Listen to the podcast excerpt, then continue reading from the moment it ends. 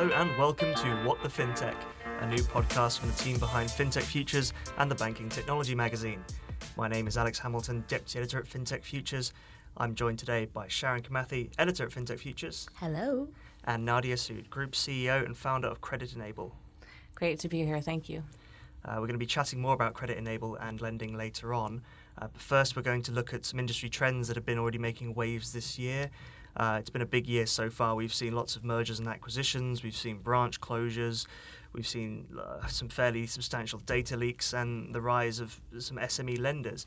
Uh, I think, Sharon, there was one that you wanted to, to kick things off with to chat about. Yes, I'm going to plug myself. Um, so I wrote a feature um, with a woman who was working um, as a branch manager for many years um, in a North London branch. She refused to say exactly which bank, but um, I think I have my guesses. Um, but of course, they'll remain off the record. And she was basically talking about how the culture shifted all of a sudden when there was a move towards digital and people using their phones um, to cutting back how many branches they were. And first it was the staff members. So it was slowly sort of moving away from talking to people who are coming in, that community feeling, to one that's a bit more like streamlined corporate TM, um, where people just come in, do their thing, and just leave. Whereas before they had this touch of we're going to get involved in initiatives like the Damilola Trust, um, who uh, sadly was a boy who got killed um, in London a couple of years ago, and that branch specifically helped raise money and funding for it um, for initiatives to help their parents move forward, um, and they just help the community in general in North London. Um, but as we've seen um, within just a couple of months, this this year already, Capital One has announced 37 US branch closures. Lloyds Banking Group is planning to close 31 branches in the UK, um, and UniCredit as well, um, not only slashing their 6,000 roles, but also closing 450 branches. So it looks like the death of the branch is coming upon us, and I, I do feel for it a little bit. Yeah, I, th- I think it's one of those things that um, the numbers seem to keep growing and growing they don't seem to stop. I mean, it, every year a bank announces a new selection of branch closures, and every year they're told by unions and they're told by community groups, don't don't cut them, we need them. Uh, I mean, I wonder at, one, at, some point if we're just going to end up with one shopping mall-sized branch in mm. London that everyone can just commute to, or make some sort of Mecca-like journey to use in the near future with aisles of ATMs. But uh, it seems to be going that way. Consolidation is, is the, is the name of the game for these banks, and I mean, I think they may be stuck in between a rock and a hard place when they're looking at the operating costs of these branches versus how more regularly their customers are interacting with them on digital channels like mobile and on the internet. But then they're also they have a lot of customers who also rely on the branch for their everyday needs as well. So it's it's definitely something that is a struggle for them. And I, but I think that at the end of the day, profits are always going to come out on top. Yeah. Yeah. It's unfortunate. And how about you, Nadia? What was your hot topic for this discussion of the mergers, data leaks, and SME lenders. Hmm, well, okay, I guess I'll plug myself too. Obviously, I care a lot about SME lending. That's really what we try to facilitate. And but what, what we what you were saying, Sharon, resonated so well as well because there's a conflict obviously between the branch, but then what is the bank's role or the lender's role in society, and how do they continue to interact with their customer in a meaningful and engaged way, even if they have to close a branch. And that's where I think technology can be really exciting enabler of that. And that's really where we try to sit as the intersection between the consumer and the lender to help them navigate each other better and get to a bigger um, better conclusion for themselves. So it's really exciting to see that the bigger banks are starting to look seriously at the sector and what is the innovation that's going in there and how can they buy it actually so that they can continue to be close to their customers instead of too distant from them. Yeah, I think it's it's it's definitely a, a segment that has always been well, it's being less overlooked now, especially the SME market. I think there's when when the um, when those uh, bank rankings were published in the UK about you know which customers rated their services, and you saw there were quite some, there were a lot uh, fewer larger banks at the top of those those rankings. And I think it's been a bit of a, a kick up the backside for a lot of these banks. They realise that their SME customers need um, specifically, you know, their own tailored services. You can't just slap on a, a business uh, label on top of an existing, you know, current account and say that that's fine. That works exactly the same way. Uh, and I think you look at um, in some cases, the challengers like Starling Bank, for example, or or Tide, um, who are providing, uh, or even OakNorth, in fact, who are providing these services that SMEs have been sort of crying out for. And I think it's also becoming a more lucrative market in that way, where you you provide these services that the SMEs need, and they reward you in turn with their custom and, and, and interacting with you more often. Absolutely, and I think. Um, there's a huge opportunity because you know globally SMEs are the backbone of economies. They produce most of the jobs in a society. They produce most of the GDP growth. Interestingly, also for inclusion, they produce most of the jobs for people who are generally dis- unincluded from society. So, mm. women, returning moms, minorities of all kinds are normally better able to find a job in that sector than they might be in the corporate sector. So, neglecting them is absolutely problematic as a mm-hmm. society. And how, but then, how do uh, large financial institutions get into that segment profitably is an interesting question. Yeah, I think so, especially when you're looking at Goldman Sachs being in advanced talks with Amazon to offer small loans to the US businesses um, over its tech platform. Because then it begs the question of what sort of look are they going for? Because as we were talking before it's mainly that touch with you know your branch you're going in there you're you know an early uh, small business and you need to know what it is you're doing it helps having that person in front of you you know, guiding you through when you're going into a branch. Yeah, with this sort of move, it sort of tells me that it's more digital and it's just going to be like you doing your stuff with Amazon, like this big sort of, you know, vacuous thing that you, you can't really see or feel. Um, so I, I do wonder what your thoughts are about that and where you see it going.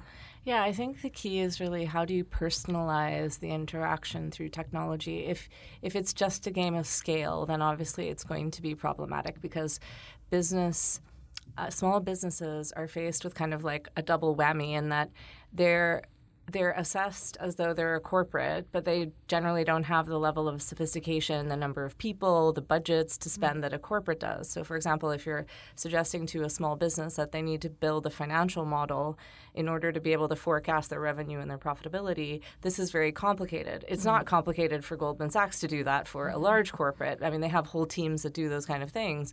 And the, the, normally in a small business, the promoter is kind of doing everything, you know, mm-hmm. accounting, uh, marketing. Yeah sales, all, and, and they have small teams, so they have to be nimble. It also means they can't be deeply technical skilled, technically skilled in all subject matters. So the more that these bigger financial institutions can actually try to impart that knowledge to their SME clients, even if that is digitally in a simplified manner, the more meaningful the relationship will be. But I'm not sure that um, so far we haven't seen too many examples of that being successfully executed. And so I think that's what allows us as credit enabled to fill a huge gap in the market that we actually not we're not just using technology to speed up the underwriting process and create better loan opportunities and more affordable capital for small businesses. We're also helping them navigate the process of talking to the financial hmm. institution, mm. and likewise, the financial institution helping them to talk in a more meaningful, engaged way with their customer. Absolutely. And how about you then, Alex? What hot topic stood out for you? Uh, well, I think I, I always recall. Uh, I think it was actually last year when the the five of the six major CEOs of the banks in the in the US said that cybersecurity was going to be their their big threat in this year, mm. and uh, we're going to continue to see it. And we've seen data leaks from from companies as big as well, not even companies, from regulators. Even the FCA has mm. had to mm. admit to its own data breach lately, and I think this year is going to be a year in which we see uh, perhaps not massively damaging ones, but we're going to see a lot more disclosure, especially around things like GDPR as well. Mm-hmm. And I think we are likely to see this year probably our first big GDPR fine, I think. And I, everyone has become a lot more focused around G, around data because of GDPR. I mean, it's not necessarily the case that they weren't bothered about consumer data beforehand, but they're certainly bothered now that they can take a 4% hit on global revenue.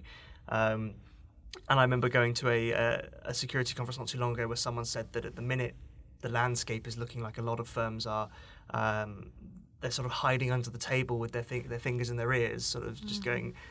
If we ignore GDPR for long enough, uh, and we just say minimally compliant, it'll go away, and we don't need to worry about it. But I, I think there'll be a. I reckon there will be a big fine this year for someone, uh, and I think we're seeing the first ripples of that now. And banks are being exposed again and again. We had um, uh, the um, exchange company uh, Travelex earlier this year that that, that huge huge problem for them affecting the entire industry, and I think it shows the seriousness of, of the a lack of data protection that can, that can be exploited by cyber criminals. Continue looking more at financial institutions as targets. I mean, it's always been a it's always been an industry that's been targeted quite heavily by hackers and and cyber criminals. But and uh, it's interesting really because uh, banks are probably at the forefront of of security, but at the same time they're still being exposed and I think we're only going to see more of that in the, in, in the year to come. And it's exciting for us as journalists. yeah, it's not, it's not, it's not great. It's not great if you work in a bank or you work in compliance or you work in security. But for us as journalists, it's nothing. There's nothing better than a cybersecurity story or a data leak story. Yeah, absolutely. I agree with you. Like especially with the Equifax one, um, I remember receiving one of their pitches earlier this month, and they wanted to talk to me about their latest tech, and I went back with them saying, "I would like to talk to you about your data breach," and I heard nothing about that ever ever since. But they did pay a massive fine, um, or rather settlement uh, for their their big attack. And with things like Equifax, because they're like um, credit searching or, or bureaus rather. Um, how does that affect people feeling comfortable enough to get their credit ratings um, checked, especially when it comes to receiving that credit? Because you're going to need it, yeah. and I guess you you might deal with that a little bit is there a way that you can talk to us a little bit more about that? Yeah, absolutely. I mean, obviously, data protection is kind of at the heart of what, what we built the foundation of our business on. And we operate in India and the UK. And mm-hmm. even though India doesn't have GDPR, we actually apply GDPR there to our behavior because it is considered to globally to be the most stringent standard of course it has an impact on consumers because they're increasingly worried about like wh- where is my data what are you mm-hmm. doing with it are you treating it in a way that I want you to treat it? Are you doing other things with it? The biggest challenges we have with people is is to explain to them, for example, that we're going to secure your data for a specific purpose, but we're not going to use it to you know, make sure an ice cream manufacturer starts marketing ice cream to you or Vodafone starts to call you to ask you if you want a mobile phone because you didn't intend your data to be used for that purpose. You wanted to secure credit, so that's what we'll try to to do with it. Mm-hmm. But certainly, I think companies need to be really clear about their privacy policies. Mm-hmm. They need to have good, robust you know systems in place to ensure that they're not hacked and they need to try to layer the data in different places so that it's less easy to to access it um, and then communicate communicate communicate always mm. and give people the option to opt out if they don't want to continue engaging with you they should be allowed to not continue engaging with you mm. absolutely I think uh, at, at, a time like this as well. I mean, we we we recently well, we are completing a, a report into cloud transformation in the industry, and I think uh, at a time where a lot of organizations are looking at where they store their data and how they store their data, something like uh, cloud transformation is a, is a big thing this year as well. Uh, I mean, we're, we're, far, we're a far cry from the days where people would think of cloud computing as data that's flying through the air and be scared that someone could just grab it out of thin air. But I think, uh, especially when more and more companies are moving to things like large infrastructure players, uh, that concerns over security become more uh, forefront of their minds, uh, especially when you look at things like uh, recent trust problems with large companies like Facebook. Uh, obviously, Facebook isn't necessarily an Amazon, but you know all it takes is one issue for the whole thing to come tumbling down in some cases and i think it's a real big issue with consumer trust and data right now and it's a good thing that consumers are now more worried about their data. Um, not necessarily if you're someone who works in compliance but um, it, i think it's it's only good for the consumers and the fact that firms are having to shore up on these things is, is only a good thing as well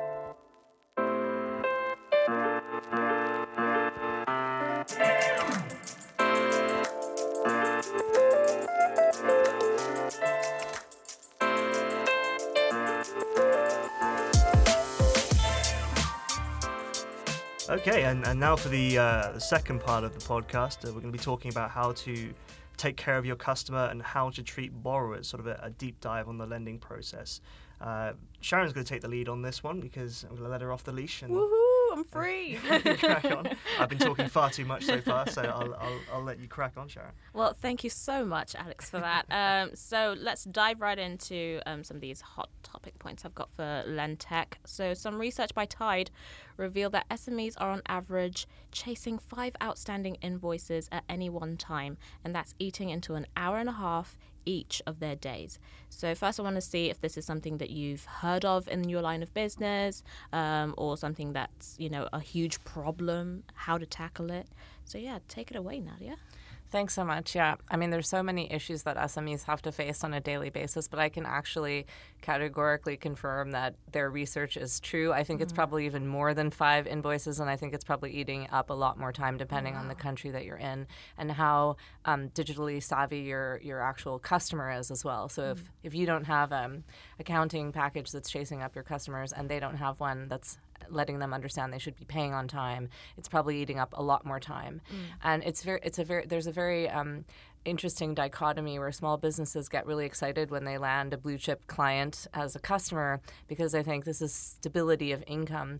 The problem often is that they don't necessarily get paid in a timely manner by that that entity because in the balance of things um, smes are definitely not at the top of the pile for either power or leverage mm. um, and they're get, getting paid, you know, late, especially if you're re- getting paid really late, has a massive impact on your cash flow. It also has a massive impact on whether or not you're going to be able to pay back a loan, even if you're highly profitable and highly revenue generating. Mm. So it's definitely a big issue and. Um, technology interventions that can help manage these things and also advice to help SMEs understand what is you know a normal payment cycle in your sector what should you be demanding of your customers as fair is really super important yeah, and speaking of um, what you demand your customers as fair, what would you consider fair treatment? I know that the FCA has got their six consumer outcomes, but how about you guys? How do you operate with fairness?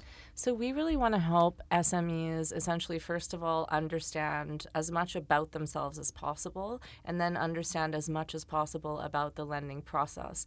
So, the most difficult thing for small businesses normally is to figure out okay, first of all, how financially strong am I compared to everyone else? I know I'm working really hard every year, I know I'm seeing an incremental benefit possibly every year, but am I really performing well compared to my peers? And how is my sector actually doing? Am I at risk even though I don't realize that I am? And so giving them the maximum amount of data is one of our first priorities because if you have data that's um, that comes along with insight, you can make different choices. You can kind of see things before they're going to happen. This is the advantage that the huge behemoths like Amazon and others have. Mm. They have access to such amazing data sets. They can anticipate a huge trend in a certain market way before anyone else can and take action. So as much as we can do that for SMEs is what we're all at Credit Enabled, that's what we're in the business of. Secondly is then how do you navigate the lending process? what do you what do you need to tell the lender and show the lender and in what format for them to be able to accept you as a borrower and this is actually reasonably complicated it seems like it should be straightforward mm-hmm. you just tell them who you are you show them your accounts and then you go on your merry way but actually underwriting a small business loan requires lots of documentation mm-hmm. in certain particular formats lots of the stuff has to be notarized for example mm-hmm. there's a whole bunch of kind of technical things you have to do and most companies don't know that um, on the other side of the equation lenders speak in a language normally that they understand, but small businesses don't. So mm-hmm. we often will be intervening through technology interventions, for example, in process. So saying to a lender, if you're underwriting a loan that's backed by a piece of property, you don't need to ask for a notarized copy of the deed of the property until after you've told the business that they are eligible. Mm. There's no point of collecting the paperwork in advance. Yeah especially because then you're wasting time trying to authenticate it and they're wasting time trying to get it done and they're spending money trying to get it done and at the end of the day none you weren't going to do the loan anyway mm-hmm. so reorder your process and then communicate well about it to people to me these things are fundamental to fairness because if the pl- playing field is leveled for both parties the transaction will be more fair for everyone mm. Yeah, I've seen that um, in other areas of the financial industry, there's been this strong attempt to ensure that retail customers actually understand what it is that they're doing. Um, I know that there's been um, PRIIPs KIDs under UCITS, and yes, those are a lot of acronyms that I cannot remember all of them and what they stand for right now. But what I do remember is that they're there to try and essentially help safeguard um, the end consumer doing something that they shouldn't have done or they didn't fully understand. Do you think that the lending industry as well should perhaps look into getting something similar to that, just ensuring that their end customer, these SMEs, fully appreciate and understand the gravity of what it is they sign up for um, and also for the banks as well, and for these lenders to ensure they're not doing anything inappropriate? Yeah, absolutely. I think, you know, transparency and and beyond that not just transparency but like clear definitions of things so mm. pack you know communications in a way that people can actually understand what it means so mm. if you hide everything in the bottom of a page and it's very complicated technical jargon mm. will the customer really understand what that means and you see it really in the rise of these sort of payday lenders that just went online and suddenly had like 30,000% interest rates mm. and people thought that they were just taking a 5 pound loan and they didn't realize that actually at the end of a month it was going to be a 500 pound mm. loan um, you know so I absolutely agree. I think it's critical that the communications is clear, that people understand what they're getting into, that they understand the consequences, and they're helped to understand which product is best for them. That's one of the things we spend a lot of time on. We have a lending, we have a matching algorithm essentially that's highly sophisticated that says, you're a high growth business. You don't need this type of loan. You need a loan that allows you to repay the principal later, pay the interest back first, so you free up cash flow, you can keep growing. If you're a more mature mature business, we'll find a exactly different type of loan for you that meets what you really need to do mm. and that and lenders also need to help in that process right not just to sell product but to sell the right product to you for the thing you're trying to do at the right time mm. and i was now thinking about how you mentioned earlier that you guys are based in the uk but also in india and what are the differences as well when you're dealing with customers from each jurisdiction so it's very interesting. I've always found it fascinating that in the SME segment, it's kind of always the same in every country. Mm. There's some interesting kind of global facts, which is that on average, when people sort of attain a level of need of financing of about 100,000 US dollars, like give or take 75,000 pounds, it's where they, they can't get the money anymore from like the informal economy, family and friends, and they need to go into the formal sector and access bank fund- funding or mm. non-bank finance company funding. Um, and the, the challenges are always the same. They're deeply underserved by formal financial institutions. They don't understand how to talk to them. They don't understand the process they're supposed to go to. And lots of times they can't produce the documentation in the format that the lender needs from them. Mm-hmm. So they end up being marginalized and back in the informal economy, where on average they're paying above 35% interest, regardless of the country, which is scandalizing, right? Mm-hmm. And you think if they can service that level of debt, they should be getting a bank loan because yeah. they're obviously creditworthy. Yeah. So, so these are the challenges that are the same everywhere. I think um, the difference in the two markets um, between India and the UK is that lending has been highly concentrated in, the, in the UK between like four or five financial institutions who did all the SME lending. That's being massively challenged by the incumbent banks now. Mm. In, in India, it's a really unconsolidated market with hundreds of lenders lending and SMEs moving around a lot to try to get better rates. So they have a, like a lesser degree of stickiness to their financial institution mm. than UK ones will, um, which the creates Love Island cha- rule. Yeah, exactly. and that certainly creates certain challenges, and I think there was a lot of inertia before in the UK market that SMEs were reluctant to move, and you know people thought Revolut and these guys would never succeed, and mm. now look at how many people carry those credit cards, and I think you're going to start to see a massive shift where SMEs are saying, I need, I, why shouldn't I get the same level of customer service service that I do as a consumer, as a business. And mm. if someone can offer that to me, I will go there. Brilliant. Well, thank you so much for that. Alex, you got anything to add? I know you're dying for your favorite topic, Lendtech. yeah, yeah. Well, you know, I'm self-confessed obsessive about regula- regulatory technology, but um, no, I think it's interesting what you said there at the end about people wanting the same service from their current accounts as they do their business. Is that something you mentioned as well at the start? Is that something that transcends borders as well? Yeah. Something that's definitely happening in, in, in a market like India as well as in the UK? Absolutely. I mean, consumers everywhere are becoming so digitally savvy. Like, you need only go to certain parts of Africa that maybe 10 years ago had no digital access at all, and mm. now are like, getting loans on a mobile phone in five seconds. I mean, it's extraordinary what's happened. So, because of that instantaneous gratification and the smooth customer journey that people have focused on in the consumer sector, of course, SMEs are like, well, I'm also a consumer. I also have an iPhone. I also know that things can be fast and cool. Why do they have to be so stodgy, old, paper based, and not customer friendly just because I'm a business? Mm. So, I think there's increasingly going to be more and more pressure for the customer journey to be delineated properly for businesses for them to have the same level of standards.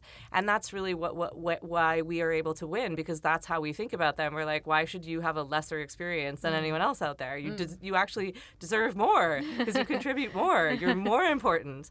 Oh, that's a really cool way of looking at it. Um, it's kind of like a, a Love Island motto, to be honest, where it's like, you know, I'm I'm happy, but could I be happier? That's two references to Love Island. I know. Oh, I didn't even watch the latest one. It's just in the back of my mind. I don't know. do you, th- do you think then there's a um, there's perhaps something to be said about emerging markets sort of breaking the mold in this way because you look at you mentioned that there were always a, a, a set of incumbents, especially in a market like the UK, who controlled most of the SME lending. But whereas you look at places like you mentioned, like Africa, you have solutions like M-Pesa coming through. Uh, you look at somewhere like China, where you can go and, and pay for a, a like a, bu- a, bucket of oranges with a QR code now. Um, are those markets places where innovation is is flourishing uh, and really showing the the range of services that can be offered to both uh, individuals and SMEs compared to a market, a more developed market in air quotes, which has more stodgier processes that have been in place for hundreds of years. Yeah, I think so. There's there's probably something to do with complacency once you get to a certain size as well as a market and certain things have been working reasonably well for some time, then you get a bit complacent. And I think there's no complacency when you go to Asia at all. Mm-hmm. Like these are fast growing economies. There's a million people a month coming into the workforce in India, right? Where are they going to get jobs? So there's a huge amount of technological innovation going on and we have a thing called jugaad, which is like, you know, if there's a tractor and it's broken and you can't get to the mechanic, you stick a stick in and hope that it g- drives forward. And this creates a lot of like innovation out of yes. necessity, right? So necessity is breeding these things mm. too. Like people can't get to their bank. It takes so long to withdraw money physically from a bank in any emerging market that the QR code comes up because then at least you can pay for your oranges. Yeah, that is so true. Because I'm from Kenya originally. I da da da da spoiler alert. Um, and that's where M-Pesa was growing so fast. And I've seen plenty of my relatives, you know, opt for just using their mobile phones. However, there is a bit of a risk now because um, quite a few of them have been hacked. Now, we have been talking about data breaches and the move towards digital as well when you have SME lending. That's like a, a big, you know, deal when they have all of their money and, it, and it's basically like just digital that they've handled it so far. Um, how do you think that they can best protect themselves, or do you think that it's more the onus on the lender to ensure that their end customers' data and also, you know, when working digitally, all of that stuff is sorted out security wise? Yeah, I think obviously the lender has the biggest responsibility to ensure the protection of its clients' data. I think small businesses, um, this comes back to the education point again, mm. though, right? Like, how do you modularize yourself, for example, to protect yourself? So, are you changing your passwords on a regular basis? Do you have a password change regime inside mm. of your mm. company? Do you have somebody who's monitoring the, these things inside of your company, even if it's not a full time person because you can't afford that, but at least someone who has the functional responsibility for that? Then, are you monitoring that? The parties you're interacting with, with whom you're sharing data, are being responsible about mm-hmm. that. So not just kind of leaving it to fate, also, but taking control yourself and saying, I'm going to interact with responsible parties who are clear about what they do, mm-hmm. are mm. transparent. I'll take the steps to protect myself, and I'll demand that my lenders also comply in helping me with that.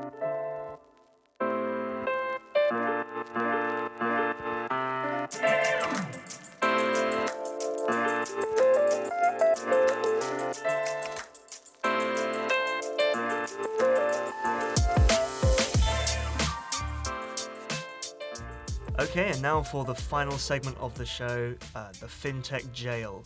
Uh, Nadia is going to give us a list of uh, subject matters, trends, buzzwords that she wants thrown in the FinTech Jail, and then Sharon and I will decide at the end of the segment whether they deserve to be locked away. Unfortunately, blockchain and AI have already been taken firmly locked away early on, so I hope I hope uh, they weren't on the list. But Nadia, you, you go ahead and, and, let us know what, what's really uh, grinding your gears in the industry.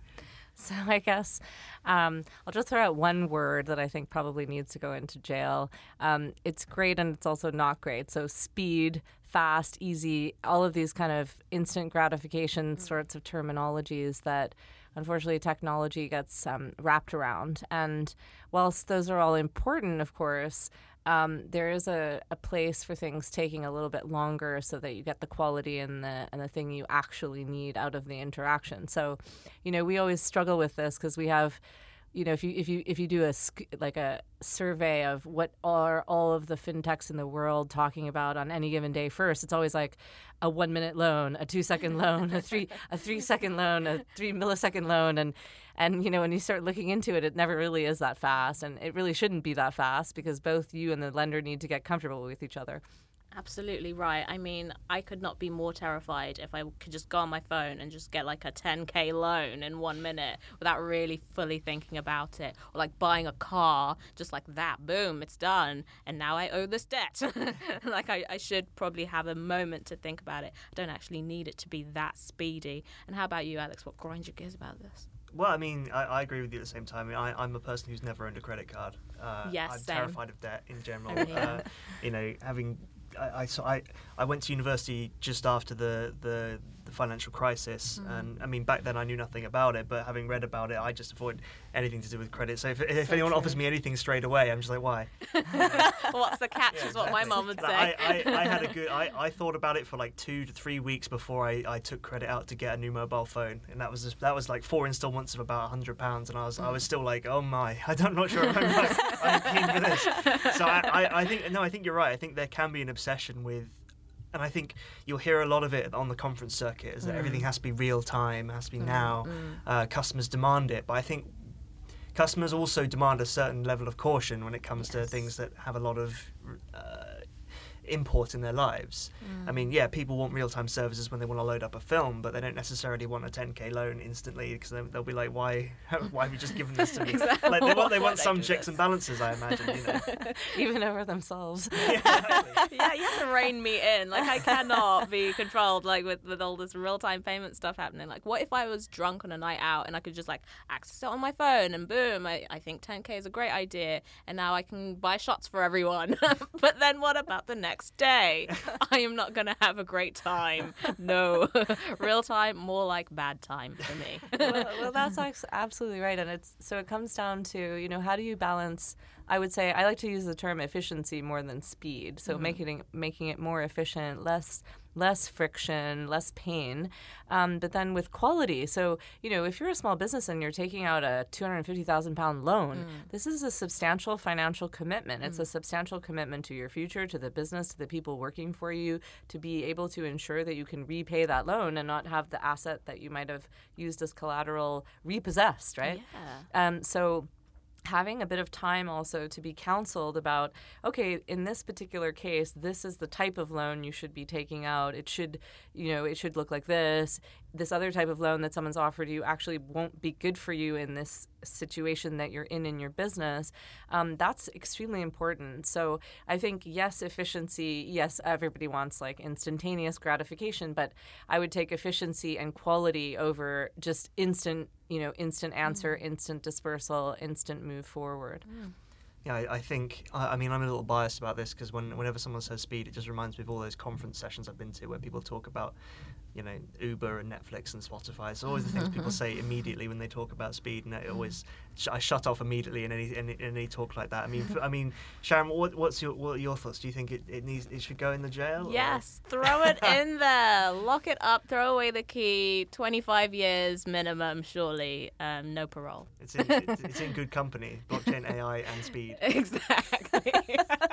so, yeah, no, I mean, and we'll, technology we'll, on drugs. Yeah, we'll, lock, we'll lock that up and. Uh, maybe someone in the future will want to unlock it, but we'll we'll, we'll see. Oh uh, my god, yeah! Speed up your AI blockchain solutions.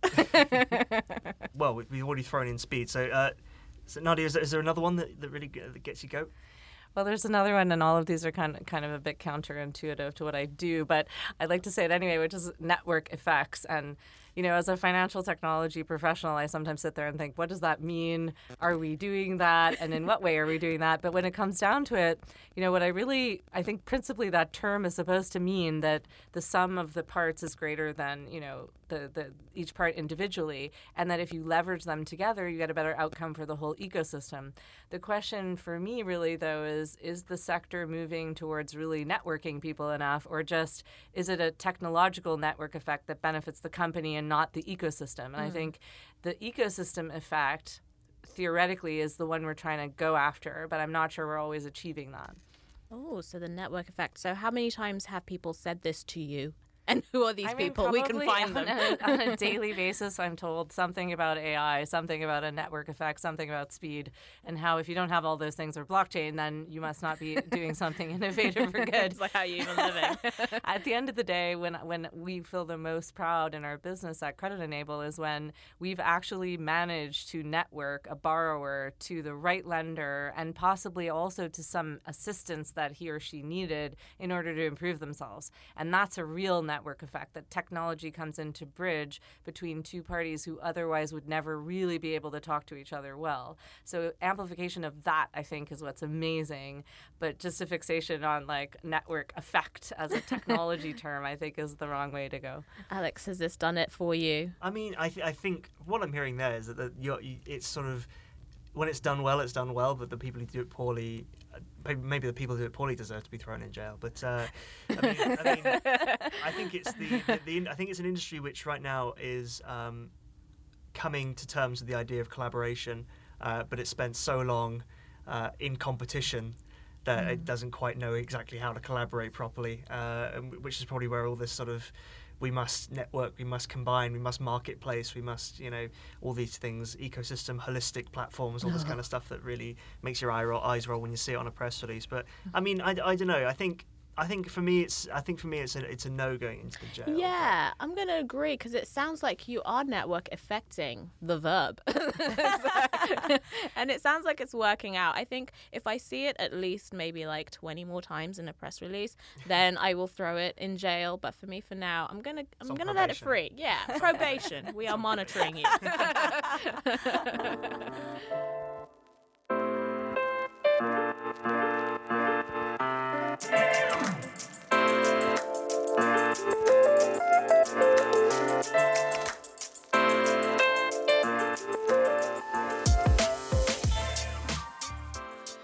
Uh, that's all we have time for, unfortunately. Thanks to both Sharon and Nadia for coming along, and thanks to you for listening. Remember, you can catch all the latest industry news, analysis, reports, videos, and more on the FinTech Futures website. And you can find FinTech Futures on Twitter at FinTech underscore Futures, and on LinkedIn, just search for FinTech Futures. I've been Alex Hamilton, and if you want to follow me on Twitter, I don't know why you would, but I'm at, I'm at ADHamilton91. And Sharon, what, what are your socials? I've been Sharon Kimathi, and you can find me at FinTech Kits on Twitter, and you can just like search my name on LinkedIn. Cool. And Nadia, where, And where I've can we been- find you? Yeah, Nadia. So at Nadia Sood on Twitter, and just search for me as Nadia Sood on LinkedIn. Fantastic. And if you missed any of that, you can find all the links in the show description. Uh, thanks again, and until next time, goodbye.